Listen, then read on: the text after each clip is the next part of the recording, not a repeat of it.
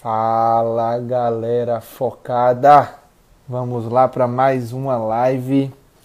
Hoje terei o prazer de dividir essa telinha aqui com meu amigo Igor, cirurgião do aparelho digestivo.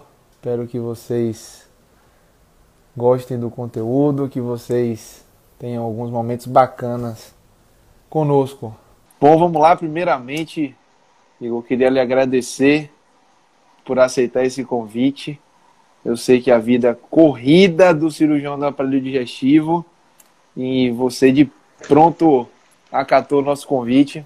Então, obrigado demais, tá? Por ceder esse tempo aqui com a gente. Ficamos todos demais, assim, fiquei muito feliz. muito feliz. Eu fiquei muito feliz com o convite, muito honrado. Eu queria deixar claro que assim, esse horário de 7h47 é perfeito. Que deu tempo de eu sair do plantão, chegar em casa, montar aqui minhas coisas e estamos aqui prontos para poder Que bom, conversar que bom. com o pessoal. que bom que você que você gostou do horário. Não, Foi feito para você. Então vamos lá. Assim, a ideia aqui, gente, é que, que a gente é, primeiramente possa conhecer um pouco mais é, é, é, de Igor, tá? Porque isso aqui, a raiz é baiana, então não é do Igor, é de Igor. E vamos falar muito sobre a especialidade, tá? Muito sobre a cirurgia do aparelho digestivo e também algumas particularidades da sua história. A gente já conversou anteriormente, tem muita coisa bacana para você compartilhar, tá? Primeiramente, cara, conta pra, pra gente sua trajetória, é, onde é que você nasceu, onde você mora hoje, fala um pouquinho sobre, sobre você. Eu sou baiano de Salvador, nasci em Salvador. E, atualmente moro em Brasília, aqui no Distrito Federal. E só morei nessas duas cidades. Eu nunca, nunca fui para mais longe do que isso. Né? Ou no litoral, ou no meio do, do cerrado brasileiro, aqui no centro-oeste, no centro-oeste do nosso Brasil. Então eu sou baiano e moro aqui no Brasil. Perfeito. Já tá morando em Brasília há quanto tempo? Vim para cá em 2013. comecei no 2013. Então já vão É. oito, oito anos, né? É, mas assim foi de maneira ininterrupta, né? Tive uma parada nesse meio do percurso aí. E voltei para Salvador para completar a formação. E voltei agora é, há quatro anos. Perfeito.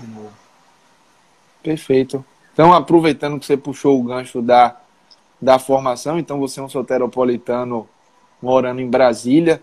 E sua trajetória acadêmica, cara? Onde é que você fez faculdade? Onde você fez suas residências? É, Eu fui colega desse estimado senhor aqui que vos fala, do. Tim, no Brasil. Fiz faculdade de de Medicina. Fiz residência em cirurgia geral aqui em Brasília, foi quando eu vim para cá em 2013. Fiz é, cirurgia geral no Hospital de Base do Distrito Federal, que é um dos maiores hospitais do Centro-Oeste. né, acho que é o maior hospital do Centro-Oeste. Acabei a cirurgia geral em 2015 e emendei uma cirurgia do aparelho digestivo no Hospital Roberto Santos, em Salvador. No final da residência do aparelho digestivo, eu fiz um fellow, um observership fellow na Mayo Clinic, na Flórida, que foi muito interessante ter essa experiência. E voltei da Flórida já para Brasília para começar a carreira, de fato, né?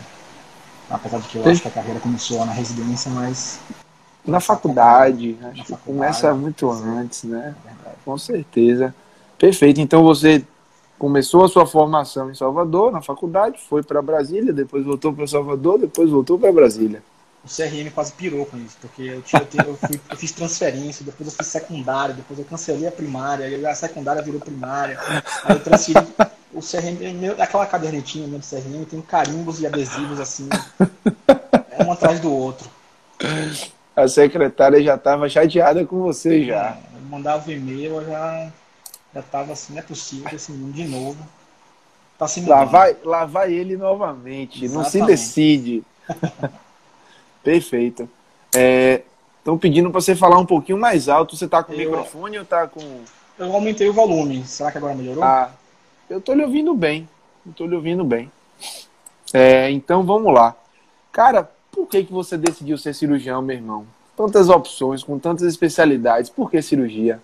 É uma pergunta muito boa, assim. É, eu sempre quis cirurgia desde o começo da faculdade. Eu acho que é, aquela máxima assim, do clínico que opera me encantou muito, sabe? As doenças cirúrgicas muito me encantavam, a questão de poder atuar de maneira mais ativa em tratamento de doenças, em poder colocar a mão na massa, né? De, de, de, de fato fazer uma coisa com as mãos, talvez, me encantou muito na, durante a faculdade. É, o cirurgião, assim, me encantou muito a clínica cirúrgica, sabia? Eu gostava muito de clínica cirúrgica, de tratar doente, de, estudar metabólica, aquelas coisas. E aí me encantou mais essa parte de pôr a mão na massa. Então eu acho que o, o cirurgião, que, o clínico que opera, sempre foi uma coisa que me encantou demais. Você, você começou a sua paixão com a possibilidade de associar né, a, a, a clínica com essa coisa da da mão na massa, né? Da habilidade manual. De... Exatamente. Exatamente. E eu, é engraçado isso, porque eu acho que eu sou muito. Assim, eu gosto muito de coisas manuais, assim, eu fico brincando com minha esposa. Eu, eu acho que eu fui carpinteiro na última vida, assim, porque eu gosto de fazer coisas com madeira, de criar. Ela não deixa, ela diz, não, você não vai fazer armário nenhum aqui em casa, que vai desabar tudo. Mas eu sempre gostei de, colocar a mão na massa, assim, de, de fazer coisas com as mãos. Então acho que foi uma coisa que me encantou demais, assim. Entendi. E, e, e veio, assim, quando você decidiu, em algum momento você pensava em mercado de trabalho, em carreira, foi uma decisão muito instintiva do, do, do que você se sentiu atraído?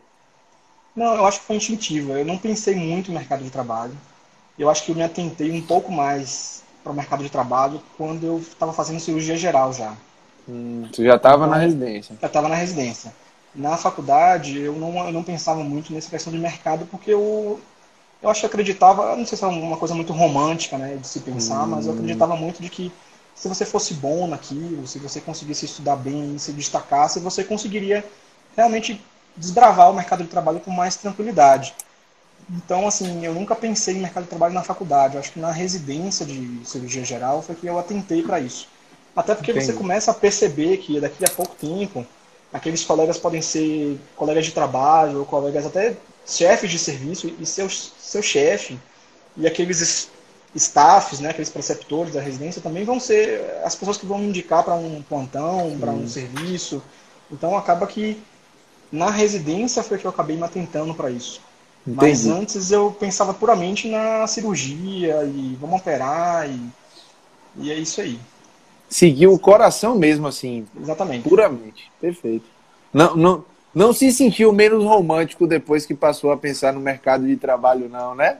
Acho que você perde um pouco do romantismo, assim. Você pega. Você cai na realidade, talvez. É um impacto, mas eu acho que. Eu acho que foi assim, mais ou menos assim, que eu me percebi. Né? Durante a residência. Né? Durante né? a residência.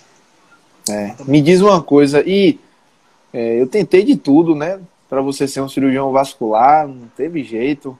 Por que, que você eu escolheu o aparelho digestivo, cara? O vascular era a minha segunda opção, juro por Deus. Se eu não, se eu não fosse encantado pelo aparelho digestivo, eu acho que eu seria cirurgião vascular com certeza. Eu estagiei na faculdade com o pessoal da vascular, aquele, a pessoa da angiologia, eu ajudava na cirurgia de varizes. Eu tenho uma prima em Salvador, a Flávia Dória, que ela é cirurgião vascular, ela é minha prima, se você conhece, foi da HGE, eu acompanhava ela. Então, assim, a é, cirurgia vascular era a minha segunda opção. Assim, eu cheguei a considerar por um tempo cirurgia vascular. Cara, mas eu gostava muito de barriga, de tripa, de operar fígado, pâncreas. Eu acho assim que o vascular era muito legal, mas eu queria era meter a mão assim num órgão mais sólido, sabe? Tua atração também, a sua decisão pelo aparelho digestivo também foi manual, né? Você enche a Talvez. boca quando fala, é... barriga, né? É, eu acho que sim, mas eu sempre gostei muito de, de da parte do aparelho digestivo de hepatobílio pancreático, né? De fígado, vias hum. biliares e pâncreas. São doenças, assim, muito traquinas, digamos assim, silenciosas. e, e muito me encantou a parte do pâncreas então eu acho que eu acho que foi uma, uma decisão por isso também que eu quis, um aparelho digestivo.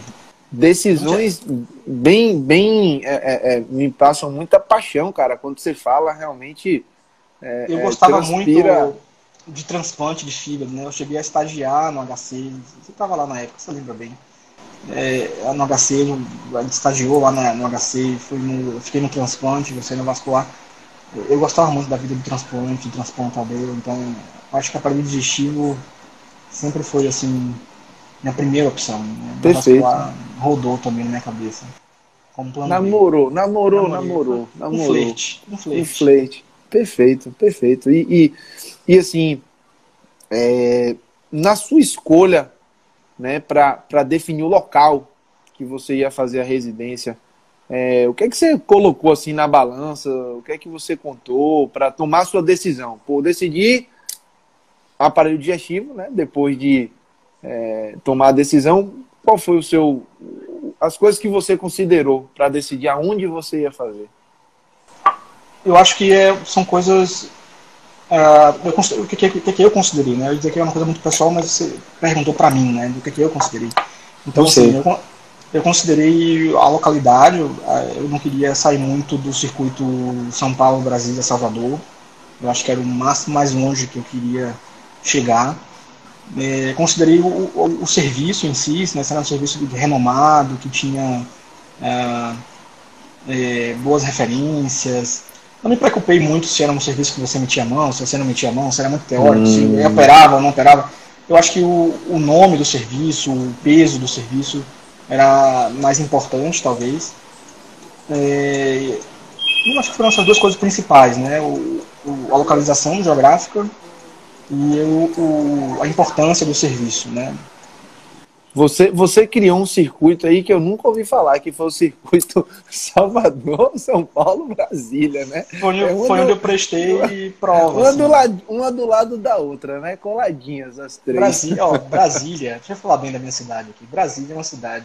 Que é Sua cidade é Salvador, pera aí. Onde, pera onde aí. eu nasci. Brasília é muito central. Uma hora e meia, uma hora de voo, você está em qualquer lugar do, do, do país, assim, nas principais capitais. Então, é, eu vim para Brasília para fazer geral por conta da minha esposa, né, que é daqui, é, mora aqui, é um serviço bom, renomado, né, o hospital de base é bem famoso aqui no Centro-Oeste, é um bom serviço e eu optei vir para cá por conta da minha esposa. Então, eu não queria ficar muito longe dela, né? Então era Salvador, hum. São Paulo, Brasília. Entendi. Então, então... o que pesou o, o que pesou para para eu escolher esse circuito foi isso. E a minha prima, que eu então- mais amo, também mora em Brasília. Ah, então, assim, nesse, nesse processo de decisão é, profissional, né? É, claramente você foi movido por uma questão pessoal, familiar. Com certeza. Né? Você, com certeza. Com certeza. Com certeza. E isso acho que tem que pesar, sim, assim, nessa coisa, né? Pra, pelo menos para mim, né, eu acredito. É, você pode pensar somente no profissional, mas a que custo, né? A que sacrifício você deseja fazer para ir para para atingir esse objetivo profissional? E eu acho que existem muitos caminhos que você pode traçar para chegar naquele mesmo objetivo profissional. Não necessariamente você precisa fazer, sei lá, vou chutar aqui, USP, São Paulo, HC, sei lá, liga um serviço bom de vascular aí. Você não precisa estar no, no, no top para chegar no top. Eu acho que tem muitos caminhos, depende muito de você do que realmente mais do serviço. Então, eu testei prova, fiz prova para vários serviços bons em São Paulo, né? Mas eu acabei optando por ficar num lugar que fosse um meio termo entre profissional e pessoal. Perfeito. Escolher um local bacana, né? Um local que você pudesse exercer, pudesse trabalhar, pudesse aprender, mas que também tivesse é, é, é, é conectado com a sua vida pessoal, né? Não, não acabasse destruísse a sua vida. Perfeito. Eu acho que eu penso da mesma maneira.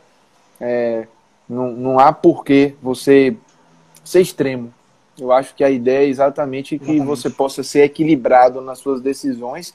E nesse processo de decisão, da escolha do local, da residência, sem sombra de dúvidas, é, a questão pessoal ela é relevante. Né? Um, um, um, residente motivado, um residente feliz, um residente empolgado vai ser um bom residente. Um residente depressivo, um de... triste, desmotivado, o cara não rende. muito eu vejo, improvável. Eu vejo isso atualmente, né? Eu sou preceptor da residência também de cirurgia do aparelho digestivo aqui em Brasília. E eu vejo isso, os residentes, aqueles que estão longe de casa, hum. eles não têm a mesma dedicação. Eles, não, eles... não que não possa ter, né? Pra, não que não possa assim, ter. Não, não, não possa, não possa ter. ter. Não é necessariamente obrigatório Mas estar eles... em casa para render. Não, é. não, de jeito nenhum. Mas eles estão sempre assim, ah, esse final de semana eu não posso, porque eu tenho que voltar para minha casa. Esse final de semana eu não posso. Hum. Não, vamos lá, sexta-feira tem uma cirurgia bacana lá no privado, vamos comigo. É, pô, professor, não posso porque eu tenho que ir para não sei aonde, porque às vezes isso pode atrapalhar um pouco. Entendi. Eles se mostram menos disponíveis. Menos disponíveis, perfeito. Boa leitura. Perfeito. Tá. Agora, assim, sua história ela tem, é, é, ela, ela tem particularidades. Aproveitando aqui, Alan, grande amigo, entrou aí. Obrigado, irmão, pela presença. É... E existe uma coisa que, quando a gente estava conversando, né, sobre o que é que a gente falaria aqui, e você foi muito enfático, né? Timinho, ó, vou lhe falar.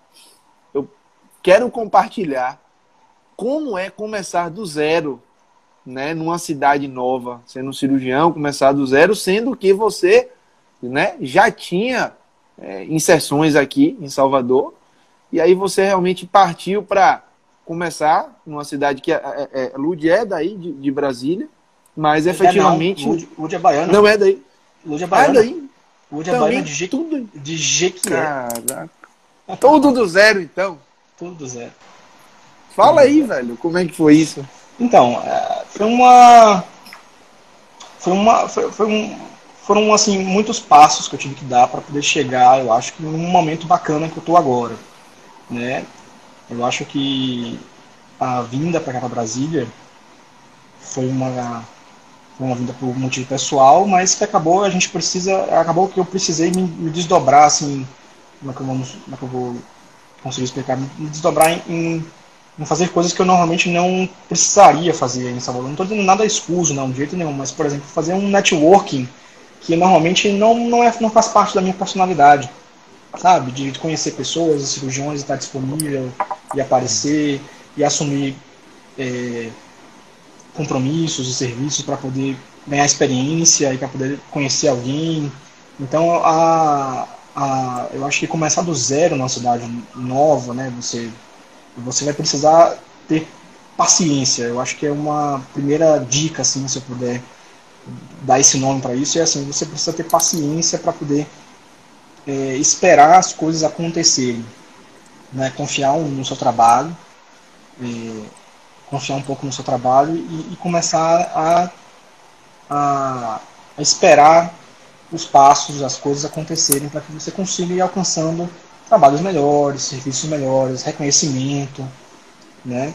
É, para você conseguir chegar no serviço onde você quer, por exemplo, nos trabalhos, no, modelo de trabalho que você imagina. Né? Então, assim, eu tinha muita autocrítica assim, nesse começo. Eu aceitava qualquer não cheguei aqui eu digo ó, não tenho nada então eu vou aceitar o que aparecer eu estou aceitando mas mesmo assim eu tinha uma certa autocrítica que eu pensava assim poxa mas será que esse emprego é o emprego que eu quero estar daqui a 10 anos hum. será que esse plantão é esse plantão que eu quero estar daqui a sabe daqui a 10 anos quando tiver filho dois filhos então eu tinha muito essa visão de planejamento a longo prazo talvez em que eu eu aceitava um trabalho, um plantão, uma coisa, pensando que aquilo ali era somente uma ponte para eu chegar num outro local, para poder conhecer, ah, essa, conhecer algumas pessoas, conhecer o chefe do serviço e tal, e para que aquilo ali virasse uma forma de eu ganhar experiência para chegar assim num outro serviço talvez, né? E sempre refletindo, né, se aquele serviço era realmente o serviço talvez definitivo que eu queria estar. Então eu, eu, eu saltei aqui em Brasília por vários grupos de cirurgia e por vários uhum. hospitais. Eu tive muita experiência nesse sentido. Assim, eu montei grupo para responder como é que chama em Salvador? Interconsulta. Interconsulta. Interconsulta. Aqui é aparecer. Parecer. A gente, parecer. A, gente foi, a gente respondia aparecer nos hospitais, é, num hospital específico, a gente montou grupo junto com uma clínica de cirurgia oncológica, então a gente estava inserido no aparelho digestivo na parte oncológica. E aí, eu, depois de seis meses, eu vi assim: caraca, isso aqui não tá legal. Eu vou cair fora. Eu vou voltar a dar plantão. Mas hum. eu não vou associar meu nome a esse grupo. E hum. aí, dei um passo para trás. Então, eu tive muitos percalços. Assim, eu tive acertos, mas eu tive erros também. Eu, eu achava, assim, que eu podia se livrar de algumas coisas que eu não queria mais, mas que eu acabei precisando dar um passo para trás porque aquela decisão que eu tive não foi boa. Então saber reconhecer esses, essa, eu acho que essa essa visão de, isso aqui não tá legal, dar um passo para trás é, é, é uma é, é, não sei se é uma questão de humildade, mas é uma questão assim de visão de futuro, é dar um passo para trás, porque daqui a 10 anos eu não quero estar tá com esse pessoal. Então eu montei serviço de emergência, eu montei e, e, e saí, eu montei, larguei live, fui para outro lugar, eu montei grupo para responder esse parecer né, em, em, hospital. Eu tive uma certa vivência aqui nesses, nesses poucos oito anos que eu estou aqui. Acho que foi o que me conseguiu trilhar caminhos ruins e bons e mais acertos do que erros, talvez, e chegar onde é que eu estou hoje. É, atualmente eu trabalho em três hospitais apenas eu não. em três serviços, né, vamos dizer assim. Eu trabalho no serviço público, no hospital de base do Distrito Federal, onde eu fiz residência, eu voltei para lá. Eu sou concursado há cinco anos na Secretaria de Saúde sou lotado lá no hospital de base, onde eu fiz residência. Eu trabalho na rede DASA, que é o dono do Hospital Brasília, da Maternidade Brasília, e do Hospital Brasília Unidade Águas Claras, né?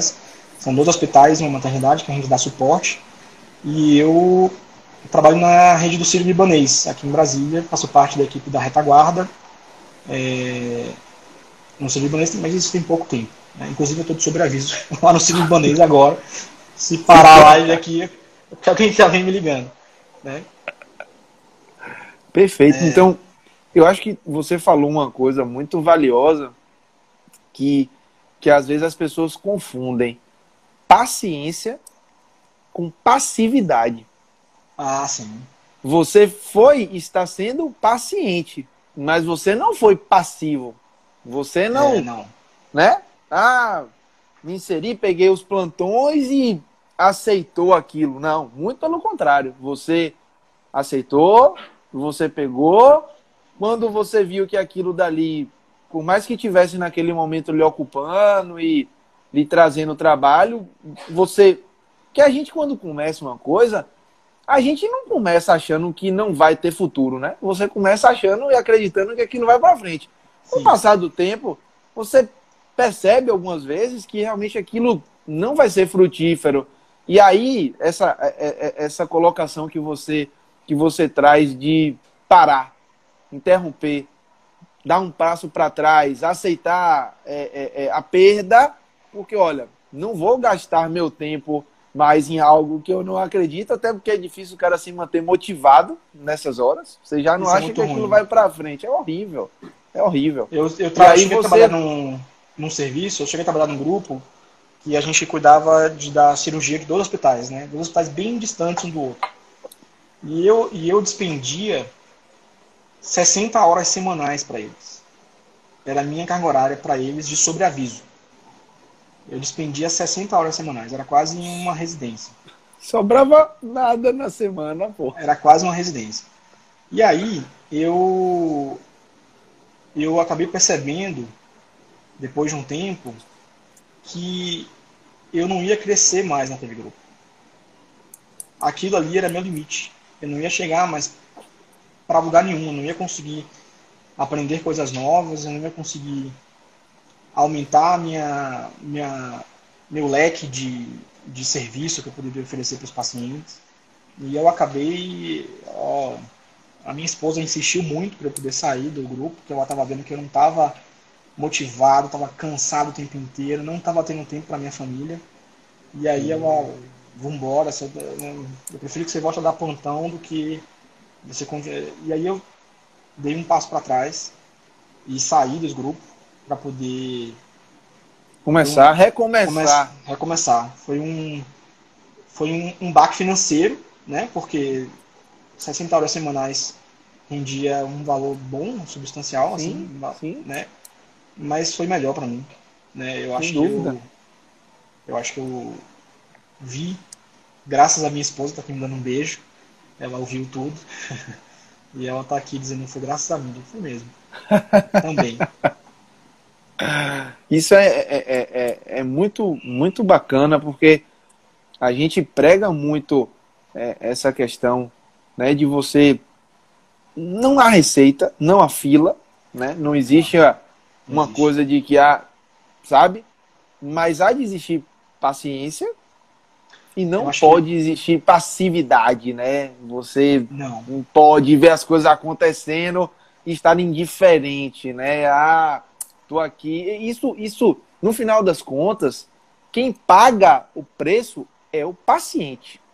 Isso, para mim, é muito claro, porque na hora que você tem um cirurgião desmotivado, um cirurgião que não enxerga futuro no trabalho, no final das contas, quem que paga tá o paga, automático, né? Tá no automático, tá automático. você você não vai no sobreaviso com a mesma gana que você vai quando você tá entrosado com a equipe, motivado, aí você em barriga, aí aquele caso que era para entrar hoje vai entrar amanhã, e aí você isso acontece, sabe? Então, é, é, é o, o cirurgião precisa como todos na vida, estar motivado, estar é, é, é, acreditando que aquilo faz realmente sentido na carreira dele.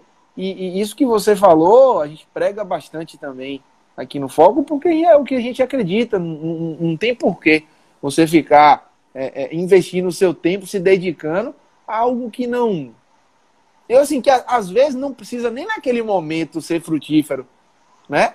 Mas que você entende que com paciência Isso, vai ser relevante, sabe? Então, eu é acho muito legal.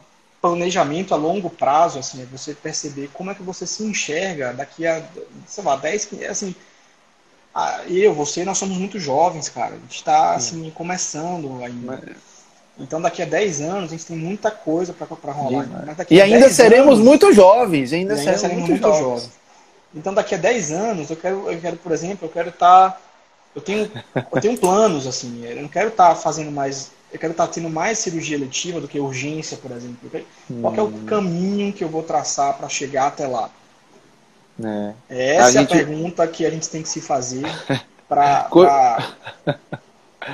Costumamos dizer aqui que nós somos novos demais para sermos velhos e velhos demais para sermos novos. A gente está ali naquele naquele meio termo ali que, que, que a gente não pode ficar cego às atualizações, novidades. Então tá aqui Sim. uma prova disso. E é a gente também não pode é, é, é se achar velho demais para deitar, né? Não, estou concursado no hospital, estou inserido, e aí simplesmente repousar por sobre aquilo e não buscar algo mais, né? Sensacional. Fala um pouco, Igão, sobre a sua sobre a sua rotina, né? Sobre a rotina da cirurgia do aparelho digestivo. É, é, é, existe muita. Vários seguidores da gente têm um pouco de dúvida é, é, até onde vai a cirurgia geral, até onde vai a cirurgia do aparelho digestivo. Eu queria que você explicasse um pouquinho e falasse para a é, gente sobre isso. A, a cirurgia do aparelho digestivo ela virou uma especialidade na, no finalzinho da década de 80, no começo da década de 90, né? Dr. Pinotti, o HC e outros é, cirurgiões, eles, eles fundaram, eles criaram né, o Colégio Brasileiro de Cirurgia Digestiva, ele foi um dos fundadores, para tentar nortear, organizar e, e, e regulamentar né, essa, essa, especialidade. Então, é uma especialidade relativamente nova é, aqui no Brasil. Ela não tem em muitos lugares do mundo. Né? A, a cirurgia do aparelho digestivo é quase, por exemplo, nos Estados Unidos ela não existe por conta da diferença na nossa formação. Né? O cirurgião geral aqui no Brasil, ele, tem, ele, ele, se forma, ele ganha o título, né, o direito de operar com dois anos de formação. Dois, agora três, né? Mudou recentemente, agora esse ano mudou para três anos. É, se você vê em outros lugares, eu, eu, tenho amigos no Egito, na, na Dinamarca, na Alemanha, que foi frutos lá daquele fellow que eu fiz no, nos Estados Sim. Unidos, e eles fazem cinco anos de cirurgia geral. Os, os americanos fazem quatro anos de cirurgia geral. Então eles têm uma formação muito mais aprofundada, muito mais é, digamos, o residente vê mais coisas do que a gente, né, do que a gente na formação de cirurgia geral. A cirurgia do aparelho digestivo, na verdade, talvez a diferenciação da cirurgia geral é esse aprofundamento no, nas doenças do trato digestivo em si. A cirurgia geral seria uma base né, para várias áreas cirúrgicas, vascular, é, cabeça pescoço, né, doutor Lauro, uro. E a gente, é, do aparelho digestivo, a gente foca um pouco mais no trato digestivo, que vai do esôfago, estômago, anexos, é, até o, desses artificiais anais. A gente tem informação para isso tudo. Além disso, a gente também tem informação para fazer tratamentos endoscópicos, endoscopia e coluna, durante a residência, endoscopia avançada, inclusive, né, CPRE, econdoscopia. Hum. A gente faz treinamento isso durante a residência, né, nos serviços que são credenciados pelo MEC, tem a obrigatoriedade de, né, de passar por esses rodízios. E a gente aprofunda um pouco mais nesses tratamentos de, de cirurgias é, abdominais do trato digestivo, por exemplo, como doenças das vias biliares, é, tumores do, do, do, fígado, do pâncreas, tumores gástricos. Não vou dizer para você que nada disso não possa ser feito por um cirurgião geral, de jeito nenhum. Né? O cirurgião geral, bem formado, experiente, é claro que ele pode fazer tudo isso. Mas o cirurgião do aparelho digestivo ele tem um pouco uma, um, uma formação um pouco mais estendida do que o cirurgião geral Sim. E nessa segunda etapa de formação, a gente foca mais nesses, nessas doenças. Então, a gente sente-se mais seguro, talvez, do que um cirurgião geral em tratar, por exemplo, uma estenose de via biliar, uma lesão de via biliar iatrogênica depois de uma, de uma colestectomia, é, que é muito no nosso dia a dia. Hérnia vesícula vocês operam também constantemente. É, então, o dia a dia é a, a boa e vai da apendicite, né? A, as cirurgias de vesícula, as cirurgias da hérnia, e a gente faz muito refluxo, eu vou dizer por experiência própria, né? A gente faz muito refluxo, doenças da via biliar, é, fígado e pâncreas. Né? Seria meu foco de trabalho, eu, as pessoas assim, acabam encaminhando para mim esses pacientes, né? Então a gente trata lesão de via biliar, a gente trata tumores hepáticos, metástases tumores coloretais, então a gente faz uma dobradinha com canção da coloprocto, é, tumores de pâncreas, é, é, a cirurgia de Whipple, então uhum. essas são as, as coisas que a gente faz. Mas no nosso dia a dia, de fato, são doenças, é, seria a vesícula, a doença da parede abdominal, né, as hérnias. É, talvez, talvez por isso, né, que às vezes, às vezes é, role um pouco dessa confusão porque se você olhar na rotina de um cirurgião geral, ele vai falar, olha, a rotina hérnia, vesícula, é, apendicite, aí me, me, corrija se eu estiver equivocado. É, é, as cirurgias da urgência, né, no sobreaviso, não necessariamente você tem a obrigatoriedade de ter um cirurgião do aparelho digestivo. Você pode ter um cirurgião de formação mais básica. E esse cirurgião ele é, será capaz de resolver essas demandas da urgência.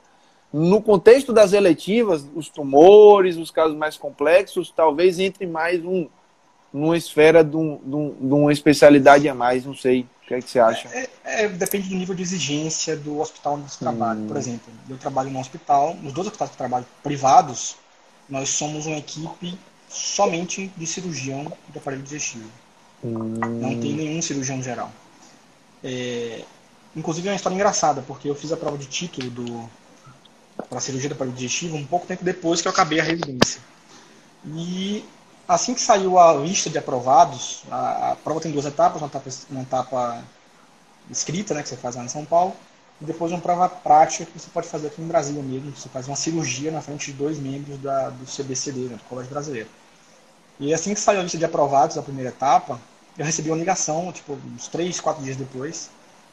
É, eu achei que o título não ia servir para nada. Eu fiz só para fazer, só para pendurar o título assim na parede. Aí assim que eu acabei de fazer a prova de título, me liga meu atual chefe, doutor Arnaldo. Oi, Igor, tudo bom? Meu nome é Arnaldo. E eu, tudo bem? Eu estou montando uma equipe aqui para trabalhar no Hospital Brasília e eu vi que você foi aprovado na, na prova de título de cirurgia do aparelho digestivo. Estou precisando de gente com seu perfil. Você não quer trabalhar com a gente? Mentira, cara! E assim começou a minha história no Hospital Brasília. Caraca! Isso quebra paradigma. Pois Porque é. veja que até você, quando fez a prova de título, você não acreditava que ela pudesse ter tamanha relevância não. prática na sua rotina. Não. não. E aí a gente montou, ele, ele montou, foi um dos primeiros a ser chamados, a gente montou e convidamos outros cirurgiões do aparelho digestivo. Então a equipe é formada só de cirurgião do aparelho digestivo, porque é um hospital que tem um perfil um pouco mais complexo. Sim. Assim, é um hospital muito tradicional aqui, no bairro Nobre, e que o perfil é de pacientes idosos, né, multicomorbidades, com várias doenças, é, muitos pacientes oncológicos, a gente dá um suporte muito grande a várias clínicas de oncologia da cidade que internam pacientes lá, então nas urgências normalmente somos uhum. nós que assumimos. Então é um, um, hospital que tem um perfil diferenciado, então precisava de uma equipe que tivesse Entendi. um pouco mais de experiência para isso. Mas a gente tem serviços aqui em Brasília que tem formado por cirurgiões do aparelho digestivo, cirurgiões gerais e cirurgiões que fizeram cirurgia geral avançada, por exemplo, né, que é uma outra área de atuação da cirurgia geral.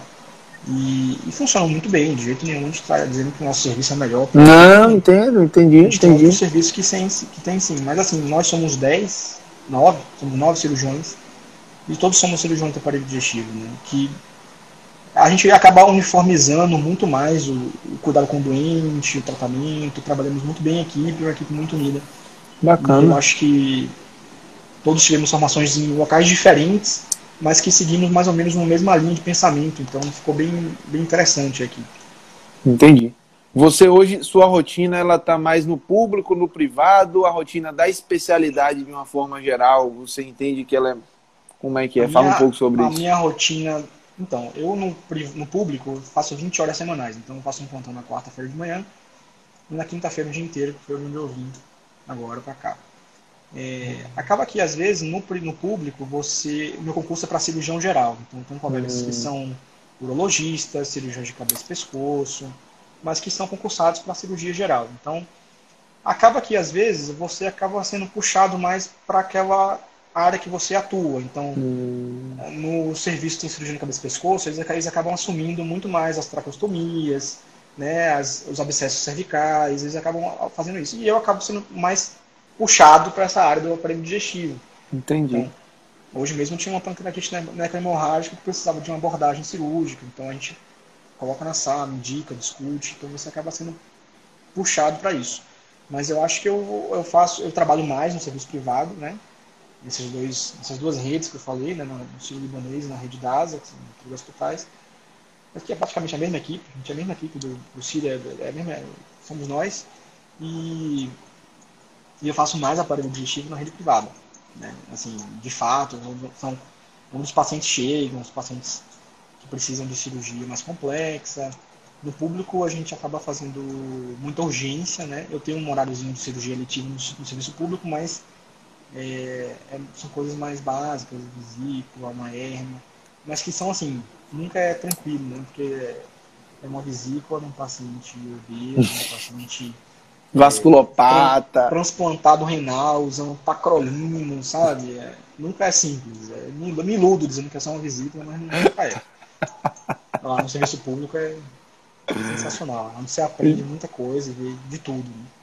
Entendi. E vem cá, é, outra coisa, tema recorrente minha, também. Minha, minha, assim, minha rotina é dividida entre consultório, né, plantões nesse serviço público e sobreaviso no serviço privado. Eu ainda faço plantão no serviço privado uma vez na semana, na terça-feira à noite, é, mas eu faço sobreaviso na segunda e na sexta e quinta-feira à noite, né? E, e, faço consultório na sexta pela manhã, que é onde eu atendo os pacientes seletivos, os retornos e tudo mais. E terça-feira eu fico com o dia livre, eu fico com. Você, você consegue identificar por exemplo, se na cirurgia do aparelho digestivo a questão do plantão, a questão do sobreaviso, ela é inerente para o resto de sua vida ou há uma curva, há uma fase? Qual a sua leitura sobre isso? Eu acho que é uma fase, mas eu acredito, vendo a experiência, por exemplo, da mesma a Rede DASA, que é dona do Hospital Brasília, aqui em Brasília, é o mesmo dono da rede 9 de julho, em São Paulo. É um hospital grande, né, bem renomado. E se você for olhar, quem está no sobreaviso lá do 9 de julho, do Círio Libanês, Brasília, por exemplo, uhum. são os caras muito renomados do aparelho digestivo. Uhum. Dr. Paulo Herman, Dr. Wellington Andraus, Dr. Dr. Carneiro. Então, assim, você percebe que todos têm mais um foco na cirurgia eletiva, no consultório, uhum. Mas eles têm um pezinho na urgência, nem que seja uma vez a cada 15 dias. Então, eu acho que vai ser difícil a gente sair Entendi. completamente da urgência. Talvez por exigência do próprio hospital, talvez. Assim, dizer assim, não, olha, eu preciso que você faça as eletivas aqui, mas eu preciso que você tome conta Entendi. da urgência pelo menos uma vez a cada duas semanas. Né? Você tem que fazer as duas coisas. Nem sempre é aquele titular que está lá é aquele cara que hum. vai assumir, né? Ele tem uma equipe e tal. Sim, perfeito. Assume, mas eu acho que a urgência faz parte sim do cirurgião na parede digestivo. Eu acho que você não consegue se desvencilhar completamente da urgência, né? Nem que seja Entendi. uma coisa a cada duas semanas, uma coisa esporádica. Mas eu acho que sim. E a própria demanda dos pacientes, né? Mesmo que você não sim. pegue sobre aviso, você faz uma cirurgia do aparelho digestivo, a chance de reabordagem. Eu tô de... sempre de sobreaviso. Né? né? Isso é.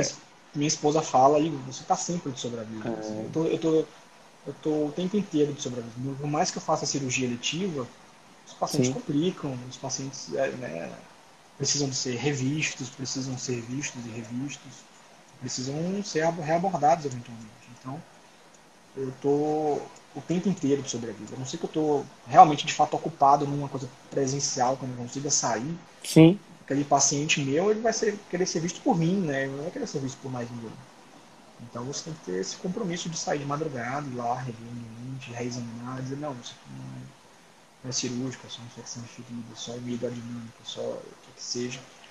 Mas assim, você está o tempo inteiro de sobrevida. Quem faz cirurgia, infelizmente, tem que faz é uma disponibilidade diferente. Privado, na, na, na rede privada, né? você tem que estar disponível. Endoscopia e colono você não faz.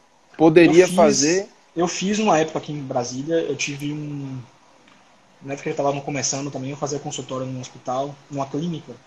E aí um dos donos da clínica, que era Dr. Brasil, ele até faleceu, ele me incentivou muito. Ele era proctologista. Ele falou assim: você precisa fazer endoscopia aqui na clínica eu vou arrumar um horário para você, ele arrumou um horário para mim no sábado.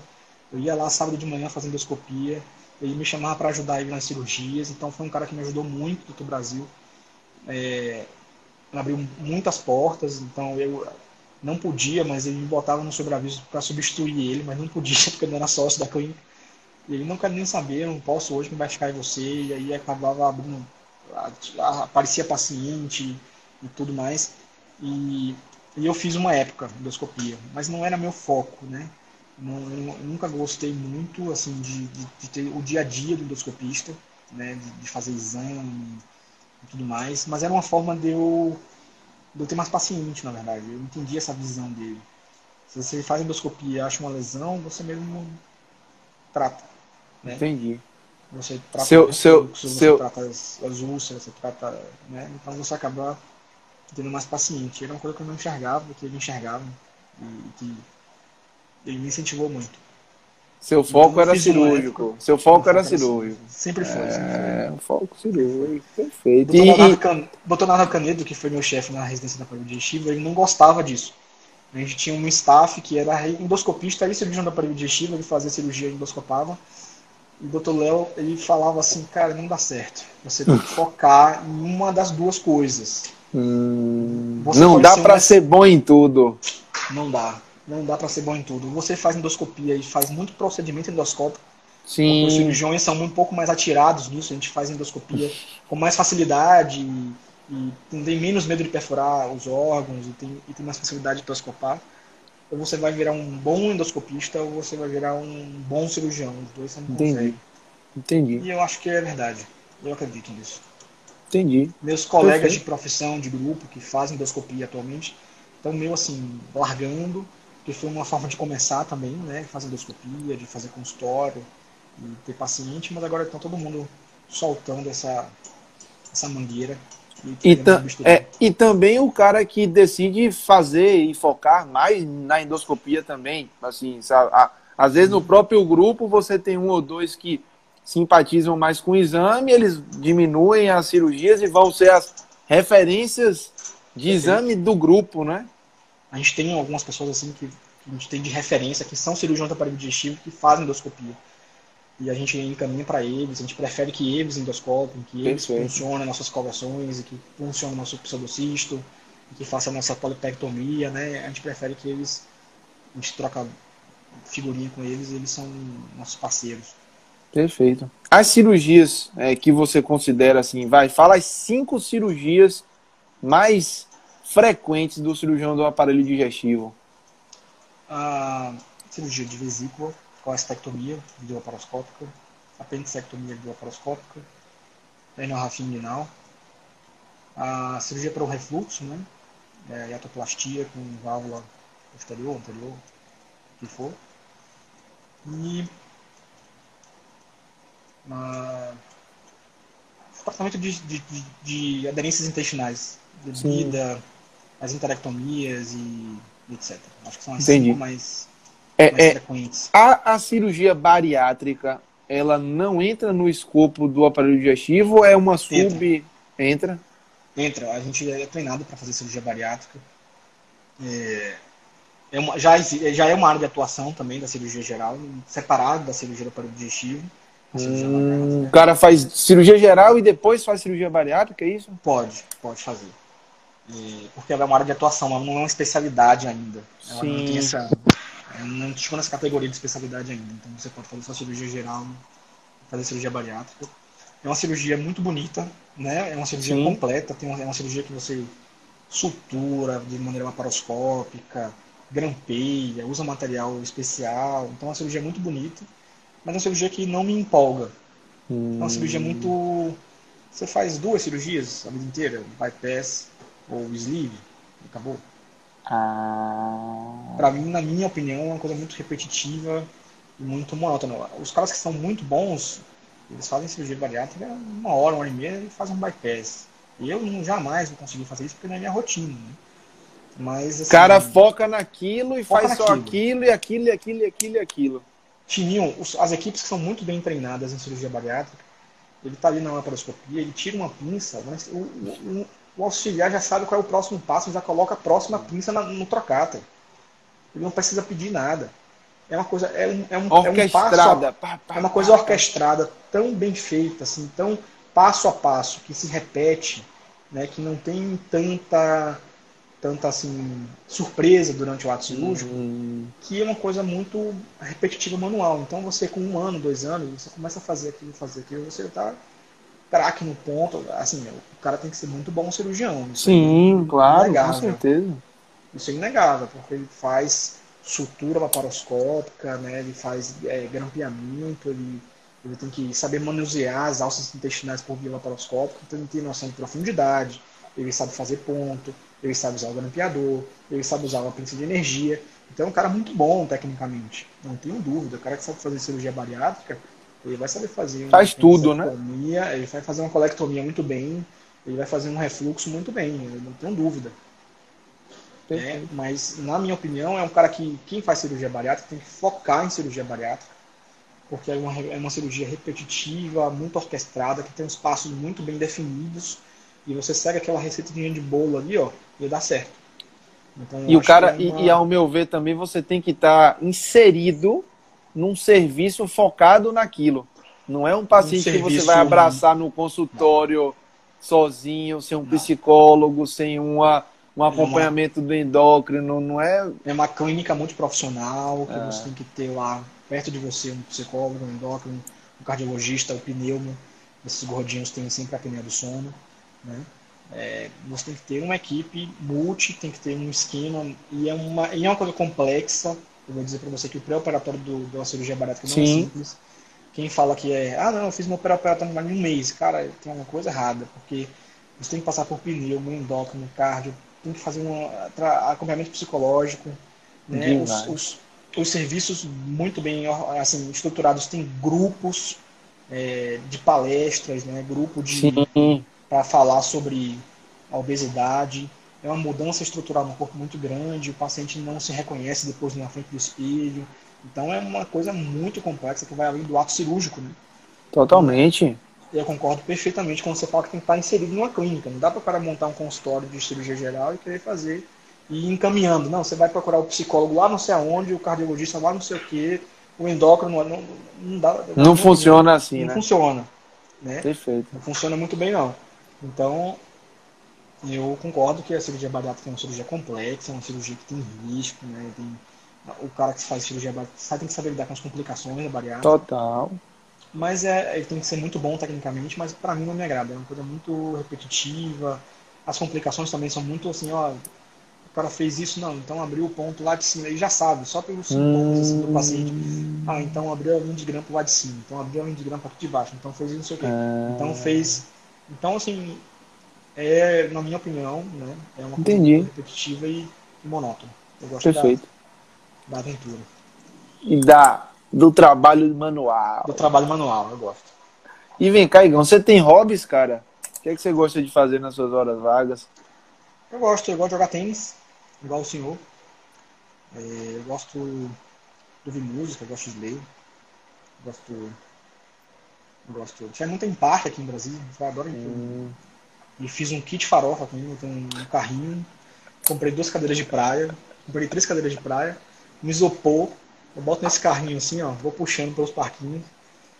Sento no parque, na beira do lago, deixo Maria Flor, minha filha, brincando assim, correndo pra lá e pra cá. E a gente fica lá só tomando uma brisa. massa, velho. Você tem. Você. Assim, você acha que ter esses hobbies, ter esses momentos, isso é pouco, médio ou muito importante na vida de um cirurgião? Rapaz, isso aí é. O cara tem que estar com a cabeça tranquila pra operar. Então, se ele não tiver uma forma de extravasar, uma forma de, de liberar a tensão do dia a dia, da, da- do pouco sono, né, do, da rotina, de muitas cirurgias, ele, ele acaba não produzindo o melhor que ele pode. Sim. Então ele acaba não raciocinando direito. Eu não estou falando nem do ato cirúrgico em si, porque às vezes o ato cirúrgico é uma coisa mecânica e repetitiva, mas a gente precisa é, raciocinar muito mais do que, do que fazer o, o ato cirúrgico em si. Né? Porque a gente aprende a dar ponto, como o Marcelo ensinou outro dia aqui na, na segunda, não foi a live de segunda. A Foi. gente, aprende a dar, a gente aprende a dar ponto, a gente aprende a usar o grampeador, a gente aprende a, a fazer as coisas de maneira repetitiva. Mas a, a questão é, é muito mais É do- maior. do raciocínio clínico, de você ter a sensibilidade de ver que aquilo não está normal, que precisa operar, ou que aquilo é só uma coisa pequena que pode melhorar só com tratamento conservador. Então, é, é, a gente precisa realmente de, um, de uma forma de liberar essa tensão. Então, é, É. muito importante. O nosso, o, nosso, o, o nosso slogan, não sei se você sabe, é nunca é só um ponto. Nunca Porque- é só um ponto, eu sei. Porque é exatamente a forma como a gente acredita que, que, que esse contexto todo é, cirúrgico ele, ele, ele representa para quem vive, né? Que às vezes a gente idealiza uma coisa. é, um dia desse a gente fez uma, a gente abriu uma caixinha perguntando qual o percentual de, é, de turno, é, qu- quantos turnos na semana é, você imagina que um cirurgião faz de consultório, né? E algumas pessoas responderam nenhum e tal. E aí você vê assim, como às vezes né, é um pouco desconectada a, a, a imaginação do que é ser cirurgião, a, a, a, a ideia do que é efetivamente é na a prática, né? Então, assim, você vê, não tem como o cirurgião não fazer consultório, não tem Não como tem o como. cirurgião achar que é só dar ponto, né? Lá, você como. cirurgião. Claro que existe a questão da habilidade manual, como você várias vezes pontuou como gancho, né, para sua tomada de decisão, mas em nenhum momento foi só aquilo, Não, Sabe? não nunca vai ser. E, e eu acho que isso é uma das coisas que a gente eh, faz muita questão de reforçar, de trazer, de ampliar um pouco, né? E que no É, final, essa- voltando sempre, é o paciente que vai se beneficiar de um cirurgião descansado, de um cirurgião eh, com a cabeça tranquila, pós o seu passeio em família, sabe? E isso vai fazer com que a sua assistência É. melhore, o seu serviço seja mais bem feito. é, precisa equilibrar muito essa questão do pessoal com o profissional. Né? Você precisa ter momentos de lazer, você precisa ter é, usufruir né, da, da vida para poder você conseguir fazer um bom trabalho. Eu acho que Sim. não você se emendar um emprego no outro, um trabalho no outro, um sobreaviso no outro. Claro que vai ter momentos que você não vai ter jeito, vai ter aquelas semanas que você vai dizer, puxa vida, eu trabalhei demais essa semana. Mas você com certeza vai, naquele final de semana vai conseguir jogar um tênis, ir numa praia, em Itacimirim, né? É, jogar bola, fazer alguma coisa para aliviar a atenção. Sim, é, sem dúvida. Algum, encontrar um amigo, né? Bater papo. Enfim. Me diz uma é, coisa, até a doutora Tati aqui, o Torrino que entrou, nossa colega também, um abraço para ela. É, o que é que você acha, Igão, que mudou na sua área, assim, desde que você se formou? Eu vejo muito falar em cirurgia robótica, não sei se isso é uma realidade é, na, sua, na sua especialidade. Tivemos Pedro, cirurgião torácico, aqui há 15 dias, ele para ele virou uma coisa muito é, é, é, recorrente na prática dele. O que, é que você acha que mudou, assim, ou não mudou nada? Como não, é que mudou. você mudou? A cirurgia robótica já entrou na cirurgia da parede digestiva. A gente consegue fazer muita coisa, tem assim é benefício, né, em termos de segurança para o doente, em termos de ergonomia para o cirurgião, uhum. é, cirurgias de hérnias complexas, cirurgias é, de esôfago, distal, cirurgia é, de fluxo. A gente tem uma boa expectativa de que no futuro essas cirurgias sejam feitas exclusivamente por cirurgia robótica. Inclusive as urgências, né? hérnias encarceradas. A gente tem hérnias da parede ventral que a gente consegue fazer hoje em dia com cirurgia robótica de forma minimamente invasiva, né? com melhor benefício para o doente, menos tempo de internação, menor uso de, de analgésico no pós-operatório, menor tempo de internação. Então, assim, é, a cirurgia a cirurgia robótica ela veio para ficar, isso não, não tem dúvida. No geral, cirurgias oncológicas, cirurgias é, de estômago, fígado, pâncreas, não há tanta diferença assim em relação à cirurgia hum. laparoscópica em termos de benefício para o doente. Né?